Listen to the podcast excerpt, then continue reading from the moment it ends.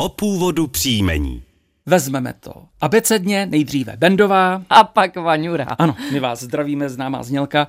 Nebudeme ale postupovat dál podle abecedy, nýbrž podle toho, jak jste napsali. Dobrý den, to už je první dotaz. Často a rádi s manželem posloucháme váš zajímavý pořad o původu příjmení.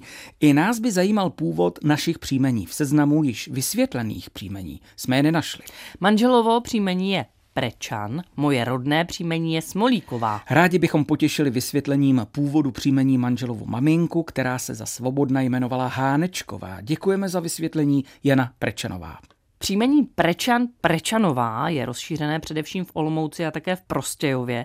Celkem ho u nás nosí dvě stě dvacet čtyři obyvatel. Ovšem jeho vysvětlení je s otazníkem, ale domníváme se, že by mohlo patřit do nepočetné skupiny příjmení vzniklých z příslovcí, která původní nositel často užíval, například tenkrát, zouplna, tedáček a podobně.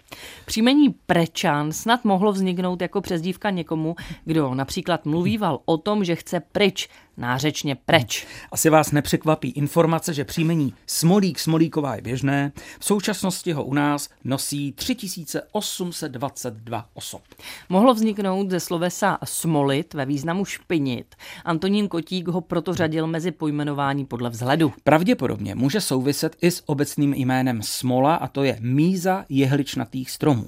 Původní nositel jména ji mohl sbírat a dále zpracovávat. Používala se například pro výrobu lepidel, kadidla, parfému, v léčitelství a tak dále. A teď se posouváme. Hánečková, Háneček. No přechýlené příjmení Hánečková dnes nosí třicet šest žen. Hmm, mohlo by se vztahovat k příjmení Háneček i k podobě Hánečka.